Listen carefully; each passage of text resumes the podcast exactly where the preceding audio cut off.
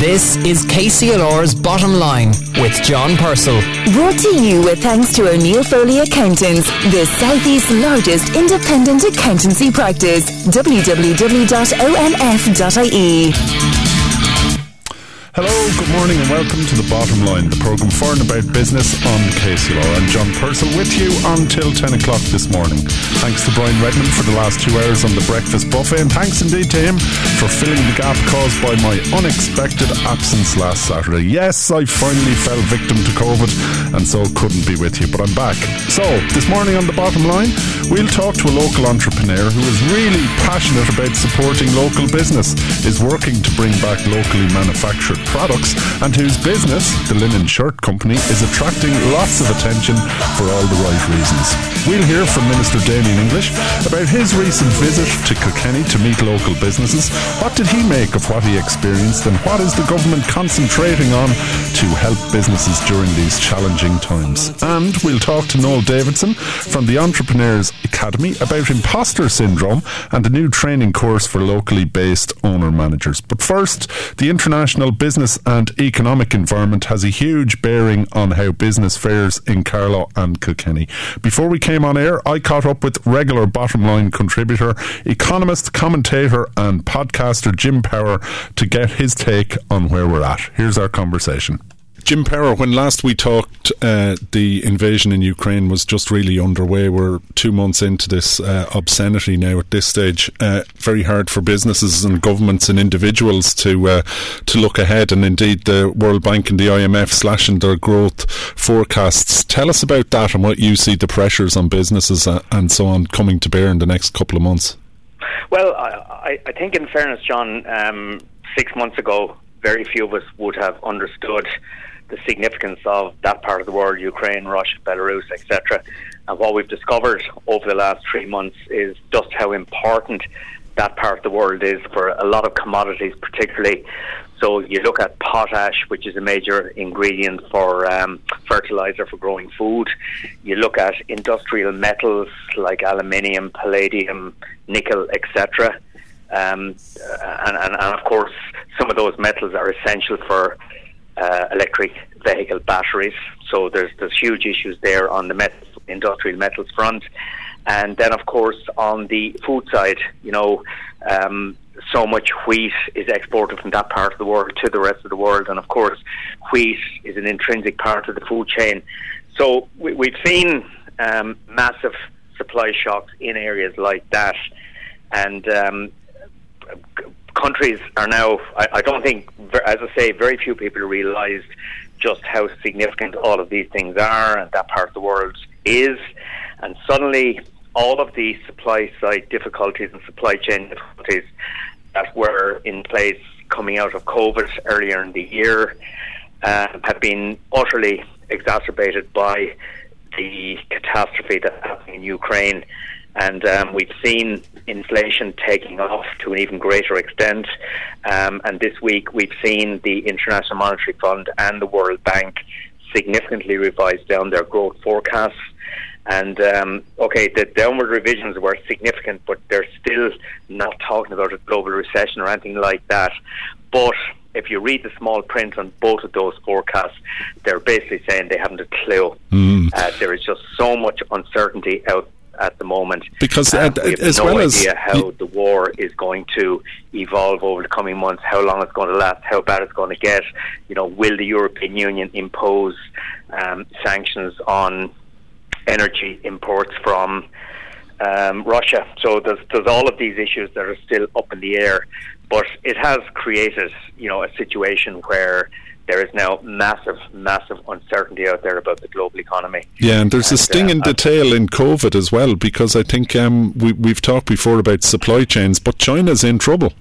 Yes, China's in big trouble. I mean, I've seen footage over the last couple of weeks of hundreds of ships uh, docked off China who cannot access Chinese ports because of the COVID lockdown restrictions. And of course, uh, we saw, you know, last year the post-COVID supply chain difficulties. Were, a lot of it was caused by what was happening in China. Uh, the situation had been alleviated somewhat um, a couple of months ago, but now it's back in full swing again. And, and this is the problem, and I think the IMF said during the week what we're seeing now is crisis upon crisis, and, and that really is, um, you know, it, it really is a case of kicking the person when they're down. Mm. So the post-COVID world was challenging. Uh, we get the Ukraine war, which has huge implications, and then you superimpose on top of that the fact that we're seeing renewed, really heavy restrictions and shutdowns of cities and ports and so on in China. So all of that stuff is just going to seriously complicate the supply um, chain issues. And I, I, saw an interesting statistic during the week um, that rice is used to feed half of humankind, and uh, because of the escalation in the price of fertilizer, many rice growing countries are significantly cutting back on fertilizer to grow rice. So, consequence of that will be that the rice harvest is going to be down dramatically in the next 12 months. And of course, that then in turn creates its own huge food crisis. So, the, the reverberations from what's happening in Ukraine are they're just absolutely extraordinary. Yeah. You know, at an economic level, not to mention the um, humanitarian human level, which is absolutely dreadful. Yeah, it's obscene. Yeah, um, we can take nothing for granted, but something that seemed to be irreversible was the whole trend towards globalization. Um, I know you were talking in your podcast, uh, the other hand, with Chris Johns about perhaps the end of globalization. What would that mean for business? And explain it to people. Well, I mean, globalization basically describes a process where more and more countries are free to do business with each other. You get the free movement of people from country to country. So it was really, and, and this has been, I guess, a driving force of global economic activity and development over the last 30, 40 years. Well, really, since the aftermath of the Second World War. Um, you know, we've seen increasing integration of countries, economies, and peoples, and uh, this was the model. And suddenly, um, the Ukraine war has changed it all mm. uh, because um, I, I, think businesses will now have to seriously think about doing business in and investing in certain countries. And um, you look at what, for example, what has happened on the aircraft leasing side, um, and a number of um, aircraft leasers had planes on the ground in Moscow that have been um, taken by the Russian government. Mm. Uh, you have a situation where a number of planes were on the tarmac in uh, Ukraine and they have been um, dismantled for parts by the Ukrainians. Yeah. So, uh, you know, the, the, the, I think the one thing we now realise is that you know the world has become an increased, an increasingly dangerous, unstable place. Um, and this is definitely going to impact on investment decisions on countries you trade with or do not trade with. So there's, there's a massive issue blowing up here, mm. and I guess the the, bot, the the bottom, the net result of all of that is that definitely the globalization model that has evolved over the last 30, 40 years is now facing its first really, really massive challenge that does question the sustainability of the whole globalisation process. And of course, from an Irish perspective, Ireland is probably one of the best examples of a globalized economy you can possibly get. You know, foreign trade in both directions, imports and exports, is a huge part of our economy foreign direct investment into the country is a huge part of our economy. Mm. So if, if globalization, you know, suffers, if it falls apart, it's going to damage global trade. That in turn will feed into uh, Ireland will not be immune from that. So um, I, I guess one thing we're looking up about is that most of our economic, big economic and trading relationships are with countries that you would deem mm. um, politically stable. Yeah, and uh, interesting, a lot of European countries, they're holding their noses as they're paying for Russian gas and oil, but they're still continuing to do it because they don't have a choice. But Janet Yellen, who's the US tre- Treasury Sec- uh, Secretary, marked, or marked a kind of a big change. She's saying linking trade to values. That, that be massive, really, because people don't really link trade to values usually. Ergo, the the Germans buying their Russian gas.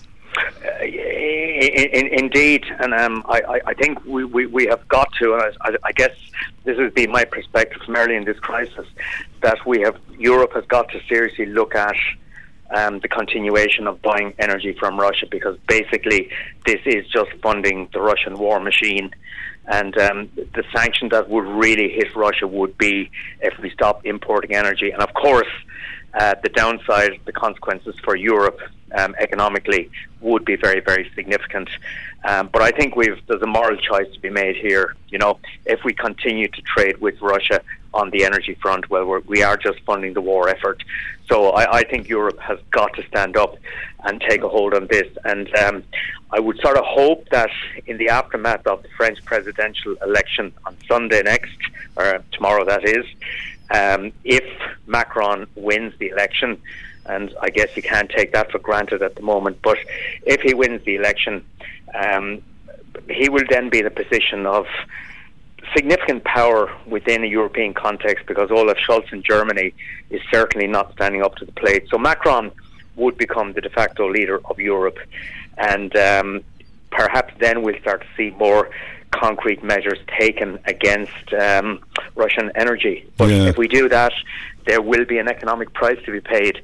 And uh, the one thing it does make very clear to everyone, I think, any sensible person would, would, would have to think at the moment that we have this massively dangerous reliance on energy from Russia, directly or indirectly. So we have got to reduce that reliance ultimately, mm. and that means you know, we're really going to have to ramp up um, alternative energy, for example. Mm. Finally, Jim, um, you know, a big trade partner of Ireland is the US, and uh, movements between the US dollar and the euro. Um, how's that looking, and how could that really Irish business? Well, uh, the, the, given what's happening globally over the last three or four months, um, you know, not surprisingly, the dollar has appreciated against the euro. Uh, it has gone from 112, 113 at the beginning of the year down to around 107, 108 at the moment. Uh, not a dramatic exchange rate movement in the circumstances, um, but the, the, the stronger dollar does improve the export competitiveness of Ireland. Um, but it, it, it, does make it more expensive for Irish people um, going to the United States. Mm. But it actually, um, the weaker euro against the dollar does enhance Ireland's competitiveness vis-a-vis the United States. Um, but uh, you know, having said that, and I've I've sort of worked directly and indirectly in currency markets for over 30 years. Um, you can never be certain or predict where exchange rates are going to go. Uh, they're the most notoriously volatile asset class you can possibly forecast.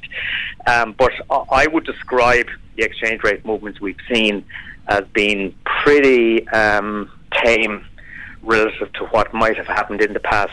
So there is there is a greater level of exchange rate stability, and um, I suspect one of the reasons for that is because central banks are actually managing exchange rate movements more carefully in ways that we're not told about or, or we don't understand. Yeah, so perhaps a, a, a, a, thin ray of light of out of a lot of darkness that's swirling around the world economies and indeed yeah, the world at the moment. Absolutely, and, and the other part of the exchange rate piece, of course, is sterling against um, the euro uh, because we've seen the dollar strengthen against the euro. Sterling does tend to track the dollar pretty closely, so sterling has also appreciated against the euro, and it's down at 83 pence or thereabouts at the moment. So that does enhance the competitiveness of Irish exports into the UK as well. So th- th- there, there is some ray of optimism, I guess, in what's happening at the moment. Yeah, but there's always uh, hopefully some optimistic things uh, out there, but we can't lose sight, as you said, of the humanitarian uh, disaster and obscenity that's out there at the moment. Jim, thanks I, very much for joining us. It, it's incredibly depressing, John. The more the more you see uh, the more you despair about humanity. Yeah. But um, having said that, I'll travel to Limerick this evening um, in the hope that um, Waterford will. Well, best of luck. We hope you come with uh, and made the best team win. Is that what Kilkenny people are meant no, no, say? I want Limerick to win. sorry, Waterford. oh, sorry. I'll take you on your first one there, Jim. We'll make a promo out of that one and we'll uh, put that one out. Well, look, Jim, thanks very much. Great to talk to you as usual. My pleasure, John. Thank you. The Bottom Line on KCLR with John Purcell. Brought to you with thanks to O'Neill Foley Accountants, the Southeast's largest independent accountancy practice. www.onf.ie. Carlow, Kilkenny, KCLR.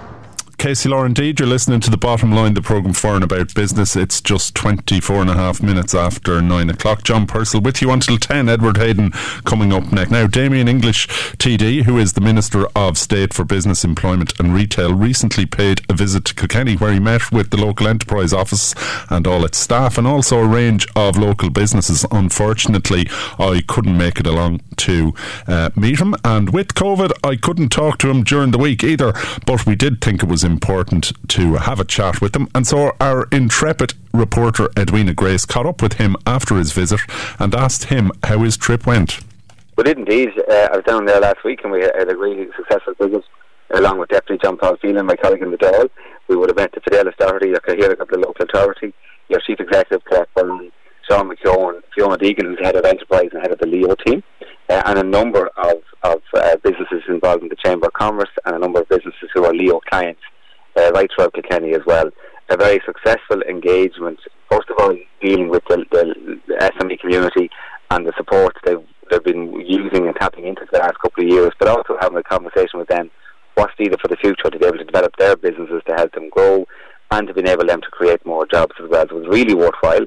I was very lucky to meet the, the local enterprise office team who are engaging with those businesses on a daily basis in conjunction with the Kilkenny Local Authority and providing a top class services uh, to all to all those businesses as well. And again, looking for more clients to be able to assist them as well.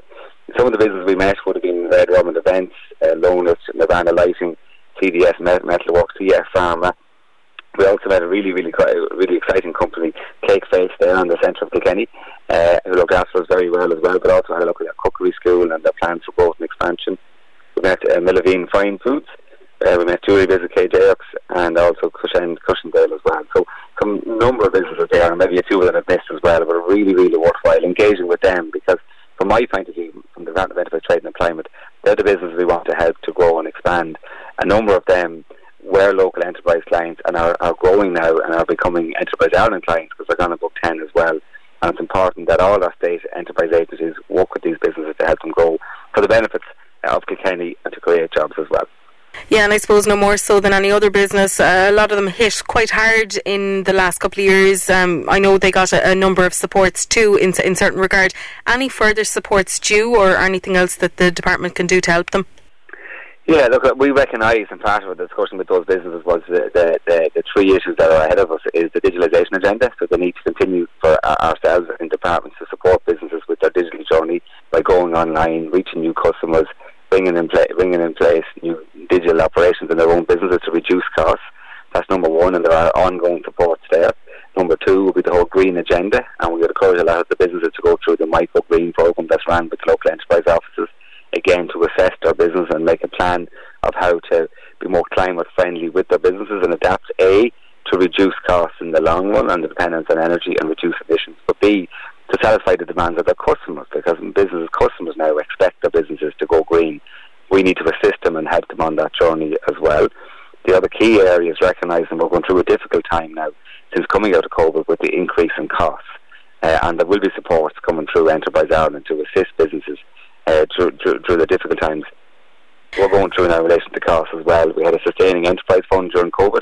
We'll have a similar fund now to respond uh, to those costs as well. The ongoing thing I would say though is through the local enterprise office is the, is the involvement of a number of training courses, the mentoring, the business continuity voucher, the online trading voucher, a range of supports there that will help any business, whether you're a start-up or an existing business as well, because those businesses did survive during COVID, many did, um, uh, and the ones we met certainly have come through it strongly. A very, very difficult time for any employer, uh, and I publicly thank them. I want to do it again today because the response to COVID um, employers led out on that at great difficulty to themselves, but they responded to the ask from government to protect their employees, their staff, their customers, and the general communities as well. And they did step up, uh, and in many cases that involved closing their doors, which is a very, very difficult time.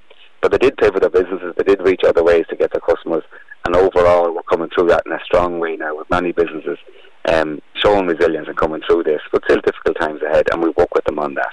Yeah, and I suppose something that the pandemic really showed us was um, the issue, both for employer and employee, of uh, sick pay, and I know this is something you're you're trying to address.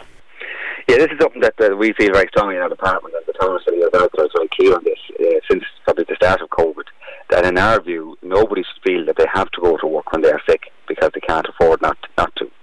So it's not just bad for them; it's bad for public health. It's bad for uh, sick workers may infect their colleagues, their clients, and the customers. So during COVID, we had an, uh, an, an enhanced illness benefit, which again made it a little bit easier for people not to go to work. And so, and on foot of that, but also to be in line with, uh, with the majority of our European countries around us, the authorities is bringing in the statutory sick, la- sick leave bill.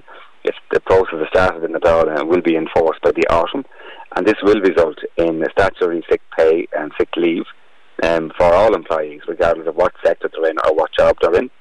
Initially, it'll be brought in for, for three days uh, up until 2024 when it becomes um, five days. It'll become seven days in 2025 and 10 days in 2026. So it's a phased introduction to recognise the pressure on employers over the last couple of years and to give them time to accommodate this and to adjust this as well. Uh, it will be set at a, a maximum uh, daily threshold of 110 euro. Um, uh, again, recognising that it's impo- you know that, that, that there has to be a cap on this for employers to be able to manage this as well in the years ahead. Uh, government also looking at assistance for um, parents who need to take uh, unpaid leave, breastfeeding mothers, uh, and a whole load of others too.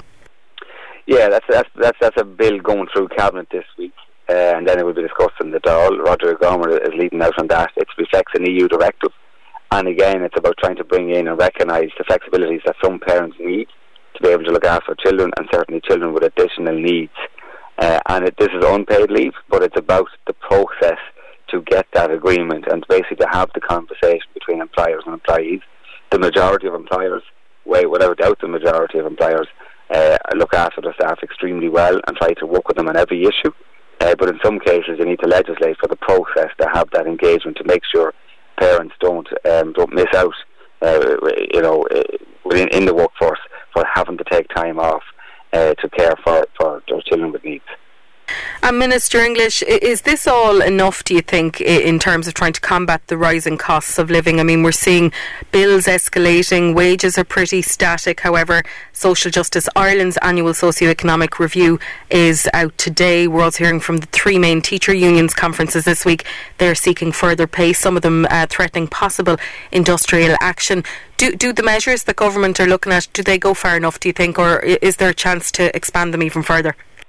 Well, well, two things there. I suppose number one, some of the legislative changes around sick pay, redundancy, time off work, they are to reflect the long-term challenge to address paying conditions for staff, but also the long-term challenge uh, to source uh, workers and talent and a skilled workforce, and to make sure we can compete with other European countries. Because nearly every business I talk to tell me how difficult they are finding it to find staff, to find people to be able to work in their business. So we feel strongly that if we can improve um, the overall paying conditions in conjunction with employers that will strengthen our hand to source the talent we need. So that's important in the short term and in the long term looking ahead. The other issue you raise is the current pressures on people's own domestic budget, trying to manage all the costs and the increase in costs because of what's happening in Ukraine and coming out of COVID. There have been additional supports announced by government since since with the, with the changes during the budget and since the budget there's over two and a half billion being, being, being put back into the system to assist families deal with the increased energy costs, to reduce through excise and VAT the cost of fuel and energy products as well. That will all assist everybody uh, and will go a long way. The increases to the fuel allowance will help nearly 400,000 people as well. But is that going to be enough? We still don't know that because we recognise as a government we can't deal with every increase in cost, but we're trying to help and assist through clever use of taxpayers' money to assist the, those who need it most. But there is going to be pressure on the system this year because of um, what's happening in Ukraine. As a country, and we support Ukraine in that. We will deal with that. We will do everything we can to open our doors here to assist them and help them um, with accommodation, with shelter, and eventually into jobs as well. But that does come at a cost to the country, and it does come at a cost to to, to business with an inflationary as well. And we try to respond to that as best we possibly can. But I would say to people, you know, for all of us, it's going to be difficult. Uh, we need to try to protect the most vulnerable first as best we possibly can, and to recognise that we are looking at possibly inflation this year to be over 6%, probably heading for 7% because of that. And we will deal with that in a number of ways. And the announcements last week and over the last couple of months will assist on that journey. Okay. Minister uh, Damien English there, Minister for Business, Employment and Retail, talking to Edwina Grace. You're look, listening to The Bottom Line, the programme for and about business on KCLR. It's almost exactly 25 minutes to 10 o'clock. Coming up after the break, we're going to be talking to Noel Davidson, Director of Training at the Entrepreneurs Academy. The Bottom Line on KCLR with John Purcell. Brought to you with thanks to O'Neill Foley Accountants, the Southeast's largest independent accountancy practice. www.onf.ie. Carlow, Kilkenny, KCLR. Now, Kilkenny and Carlow local enterprise offices are seeking expressions of interest for their small business management programme, which is being delivered by the Entrepreneurs Academy. I'm delighted to be joined on the line by Noel Davidson, who's Director of Training at the Entrepreneurs Academy. Noel, tell us a bit about this uh, course that you're uh, organising for owner managers. Good morning, John. We're delighted to be involved with the Small Business Management Development Programme. It's one of the programs that's very dear to our heart. We're just one of the companies that deliver training on behalf of the local enterprise offices nationwide. And while there's a lot of supports for startups um, on sales and marketing and start your own business, this one focuses on owner managers that are established for a minimum of three years. And it's for them looking at planning for their next stage of their business cycle. This is uh, a joint venture by Kilkenny and Carlow local enterprise offices, and we'll have participators from both counties. So it's going to be delivered in two forms, both physical and virtual. We're not getting rid of Zoom yet, and we're still using it to its full capacity. And it's going to be run over 12 weeks with a slight, a slight break uh, during the summer months. Um, but, John, it couldn't have been timed better because as we're exiting the shackles of the pandemic, um, business owners have been stuck in their business, literally hanging on by fingernails at times um, uh, with the, the day-to-day challenges. And it's nice now to take a little bit of time out rather than working in their businesses to actually start working on their businesses, but with help and advice, not just from ourselves, the coaches and trainers, but from other like-minded owner managers who might have passed a, a hurdle that somebody else in the room is about to pass and might be offer. Mm. And and uh, you know, I, I, think the statistics prove that uh, most businesses, if they're going to go bust, will do so in the first three or four years. Uh, you're talking about quite established people. Why um, do people who are you know three to four years into starting a business or even longer? Why do they need training? Presumably, they've been through most of the hoops at this stage. You know, it's it's always a surprise when we're running the management development program. We ask the question: Is this your first time uh, utilising the local enterprise office? And the majority is yes. Um, and that always surprised me because there's so many supports available from the local enterprise office. So part of the program will be signposting and explaining some of those supports that are available. So feasibility grants, priming grants, and talking about of the time, um, we've noticed the electricity bills going up. We've noticed um, the uh, the push to reduce our carbon footprint. So there's green for micro supports. There's agile innovation funds. There is um, the lean for micro programs, and these will all be explained uh, during the management development program. And many of the owner managers, after working on their businesses for so long, I'd say three years or more, and they forget that there are so many other supports out there. So that's part of the program. It's showcasing some of the supports that are there. Yeah, now you're involved with the Entrepreneurs Academy and presumably dealing with like literally dozens, if not hundreds, of entrepreneurs around the country. I was interested before we came on air, we were just talking and you mentioned imposter syndrome. Talk to me about that. Are there many people running businesses who actually feel like imposters? There was a study recently that 84% of entrepreneurs experience imposter syndrome. And when you think about imposter syndrome, to explain it, it's that feeling at any moment you're going to be found out as a fraud, you know, that you don't belong where you are and, uh, and that you're making this up as you go along. That's part of being an entrepreneur. Many business owners are figuring things out as they go along. Um, we call it innovation and uh, and you know they're prototyping, they're trying something, and and failure is part of the game. But failing fast, failing often, failing cheaply, and uh, and going again. You know that's what we mean by prototyping. Um, so good entrepreneurs don't look at um, it as failure. You call it feedback. It's only failure when you give up, but it goes hand in hand with imposter syndrome, where you feel that I don't really know what I'm doing here, but I'm going to keep going and uh, and resilience comes into it. And that actually is one of the sessions that we'll be delivering is innovation, creativity, and resilience. It might reduce a bit of the imposter syndrome. Yeah, and and a, a lot of times uh, people don't realise how lonely it can be running a business. It's something that I hear from many uh, business people, as well as you know learning some actual skills. Uh, this course would presumably offer uh, an opportunity for people to kind of connect with people, which is a very important part of keeping a business going as well. Very much, very much so. Your network is your net worth. I mean, to use that, that phrase, but we, we're going to add another phrase in. We call it the board you can't afford. I mean, we are uh, going to have about 16 to 18 participants on this program. They will be from all walks of life from a business point of view. So you're going to have um, agriculture, you're going to have craft, you're going to have manufacturing, you'll have retail, wholesale, uh, service industry. Can you imagine having to pay for that board table, if you like, and those people around it? So we call it the board you can't afford. Um, it isn't just learning from the trainers and coaches from the Entrepreneurs Academy, it's learning from the other participants who have maybe passed uh, a milestone or a difficulty that someone else in the room is about to pass and they'll be able to offer that help and advice. Um, and that peer to peer networking is a huge part of the programme. Talk to me a bit about what people who've been through the programme might say about it so that that might help potential uh, people who might be interested in, in participating get a handle on what they would expect to gain. Do you know, it, like everything in life, John, you can only ever join the dots when looking back. You know, when you think about it, uh, when you're meeting your life partner, you're thinking to yourself, if I didn't turn up on that day, uh, I wouldn't have met that person and we wouldn't have built a life together. That has been the overwhelming um, response from other past participants.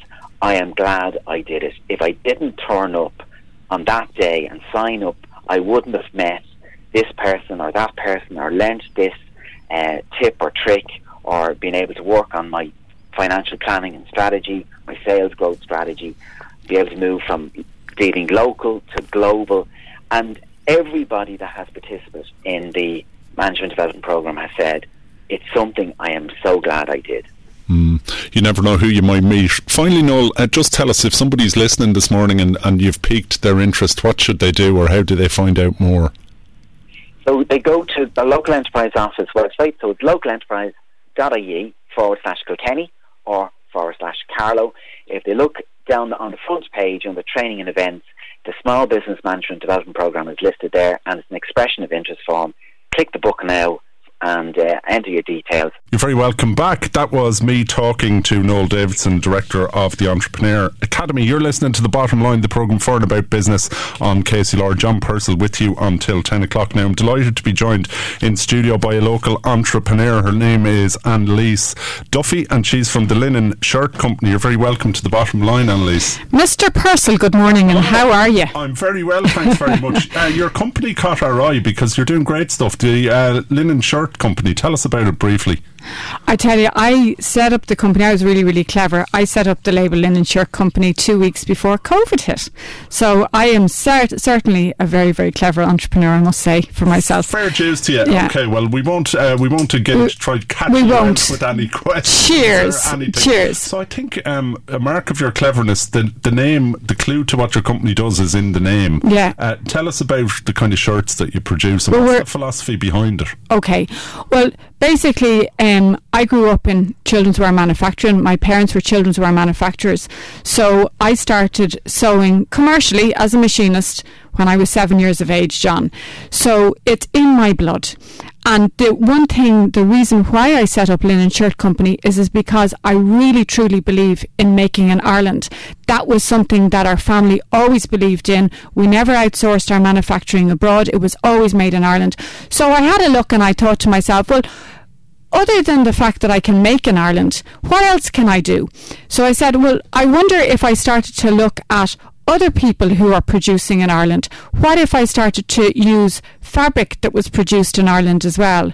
And that's where the idea for Linen Shirt Company came about by making shirts for a high quality using a high quality Irish woven fabric as well. And um, it's an idea which was fairly lonely at times, I would imagine, because the, the prevailing orthodoxy was, um, you know, ship stuff off and get it done in China or the Middle East or something like that. But um, as I was talking to Jim Power earlier on, globalization's a bit under pressure and people are realising that they need to be doing business with people they know, they trust, and that they share the same um, values as. Absolutely. Well, the one thing that was instilled is in me when I was a child growing up on the factory floor was is that when you're making in Ireland, you are supporting other people and other linked business who are also supplying goods that you can use to make your product. Mm. So it wasn't anything that was ever in my head to go and source outside Ireland because I truly, truly believe that every Irish consumer deserves the choice yeah. to wear clothing that says made in Ireland on the label. Yeah, well, and that's what I'm trying to do.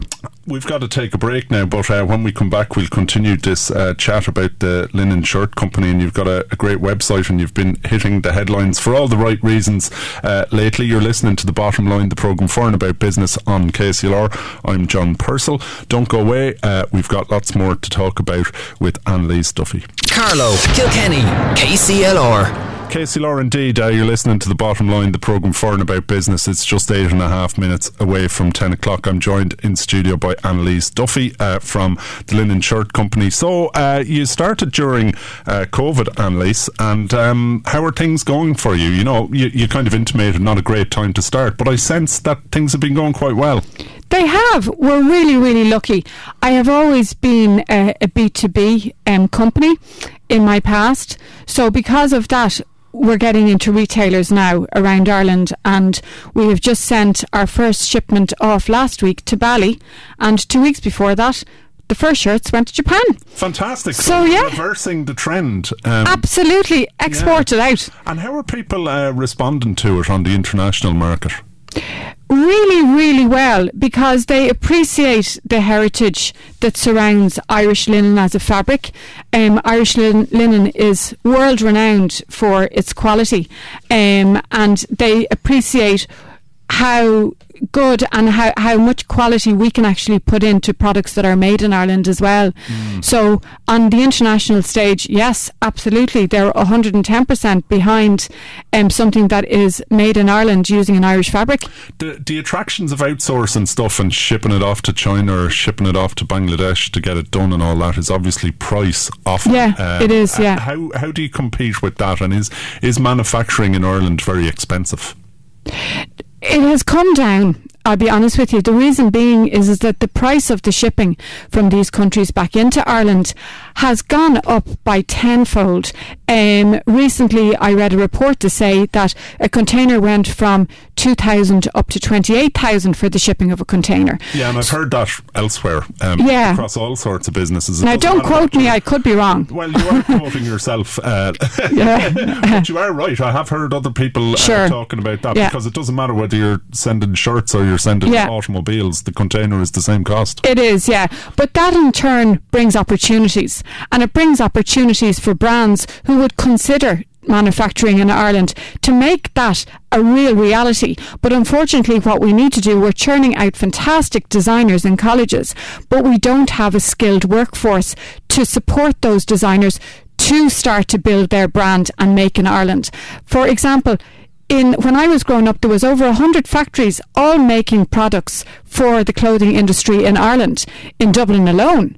When I was growing up, that can become a reality again. But however, what we need to do is, is we need to start to train skilled workforce to support those designers. So that's as a company what we're investing in. We're investing in training. And that comes to, to support from government and excuse me, apprenticeships and so on. Yeah, we just need to get people on board. We need to start to explain how important it is to help regrow Irish manufacturing to help to start to regrow that talk again. Mm. So, um, you're obviously full of passion. You've your business has got a, a good response. I think you're at showcase. You've got you start, you know I think you featured at the Kilkenny Business Awards Yeah. and, and so on. Sure, we've been really, really lucky. In Showcase, we won um, Designer of the Year award for the collection, which was a fantastic start to our year.